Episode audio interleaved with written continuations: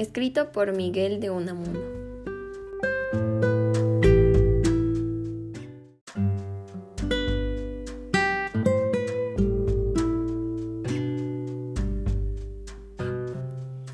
Capítulo 12 Señorito entró un día después a decir a Augusto Liduvina, ahí está la del planchado. La del planchado. Ah, sí, que pase. Entró la muchacha, llevando el cesto del planchado de Augusto. Quedáronse mirándose, y ella, la pobre, sintió que se le encendía el rostro, pues nunca cosa igual le ocurrió en aquella casa en tantas veces como allí entró. Parecía antes como si el señorito ni lo hubiese visto siquiera, lo que a ella, que creía conocerse, había tenido inquieta y hasta mohina. No fijarse en ella, no mirarla como la miraban otros hombres, no devorarla con los ojos, o más bien lamerle con ellos los de ella, y la boca y la cara toda. ¿Qué te pasa, Rosario? ¿Por qué creo que te llamas así, no? Sí, así me llamo. ¿Y qué te pasa? ¿Por qué, señorito Augusto? Nunca te he visto ponerte así de colorada y además me pareces otra. El que me parece que es otro es usted. Puede ser, puede ser, pero ven, acércate. Vamos, déjese de bromas y despachemos. ¿Bromas? ¿Pero tú crees que es una broma? Le dijo con voz más seria. Acércate así, que te vea bien. Pero es que no me ha visto otras veces. Sí, pero hasta ahora no me había dado cuenta de que fuese tan guapa como eres. Vamos, vamos, señorito, no se burle. Y le ardía la cara. Y ahora con esos colores talmente el sol. Vamos. Ven acá, ven. Tú dirás que el señorito Augusto se ha vuelto loco, ¿no es así? Pues no, no es eso, no. Es que lo he estado hasta ahora, o mejor dicho, es que ha estado hasta ahora tonto tonto del todo, perdido en una niebla. Ciego. No hace sino muy poco tiempo que se me han abierto los ojos. Ya ves, tantas veces como has entrado en esta casa y te he mirado y no te había visto. Es Rosario. Como si no hubiese vivido.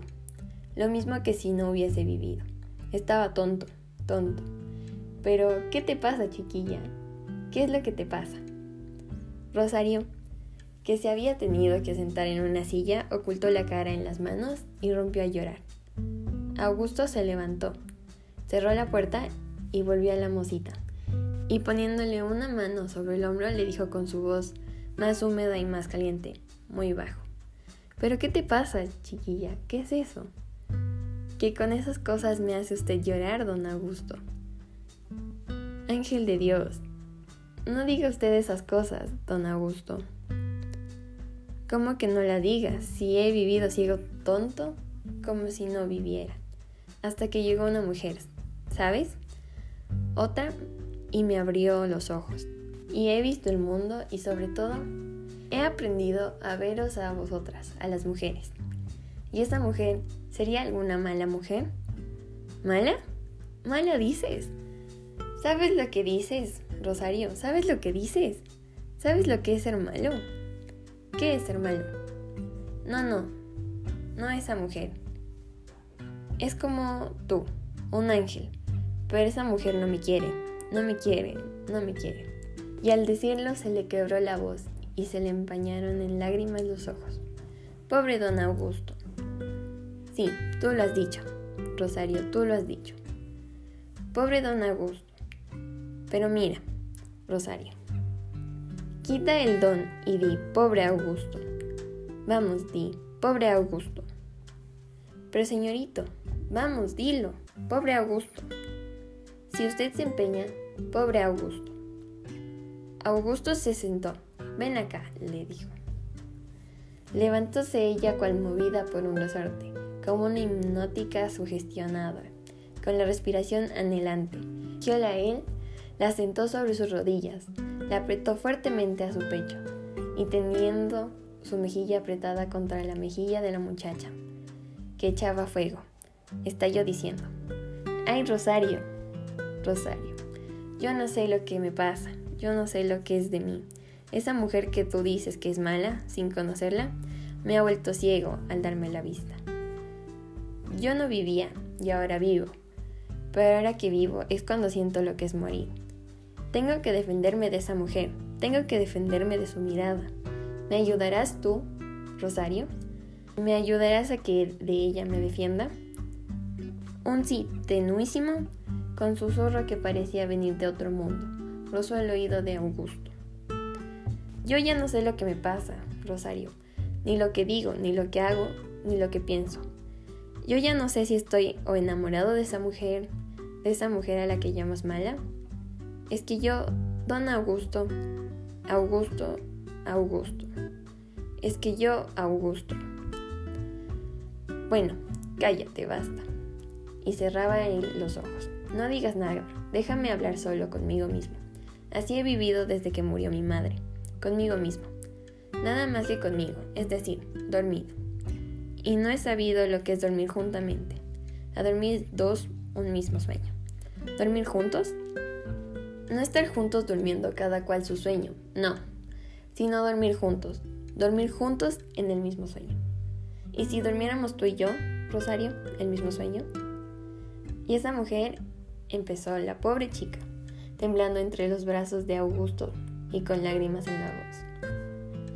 Esa mujer, Rosario, no me quiere, no me quiere, no me quiere. Pero ella me ha enseñado que hay otras mujeres. Por ella he sabido que hay otras mujeres.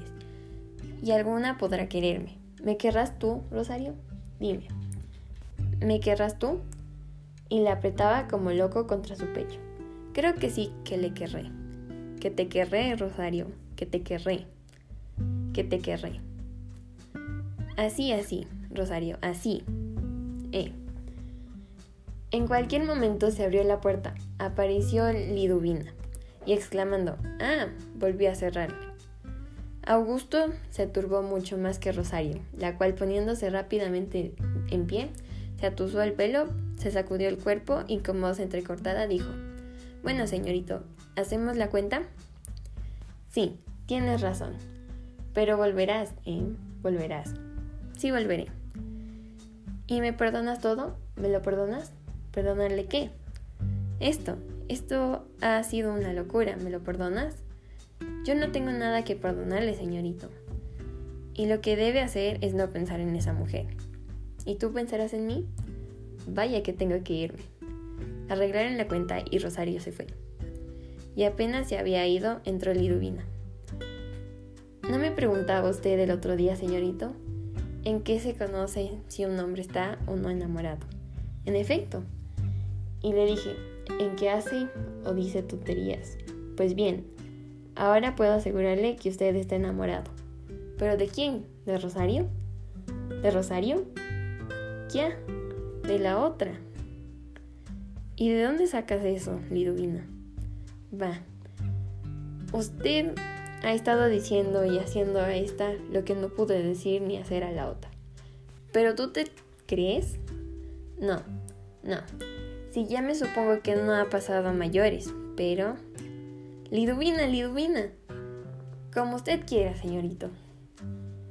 El pobre fue a acostarse ardiéndole la cabeza, y al echarse en la cama, a cuyos pies dormía Orfeo, se decía, ay Orfeo, Orfeo, esto de dormir solo, solo, solo, de dormir un solo sueño. El sueño de uno solo es la ilusión, la apariencia, el sueño de dos es ya la verdad, la realidad. ¿Qué es el mundo real sino el sueño que soñamos todos, el sueño común? Y cayó en el sueño.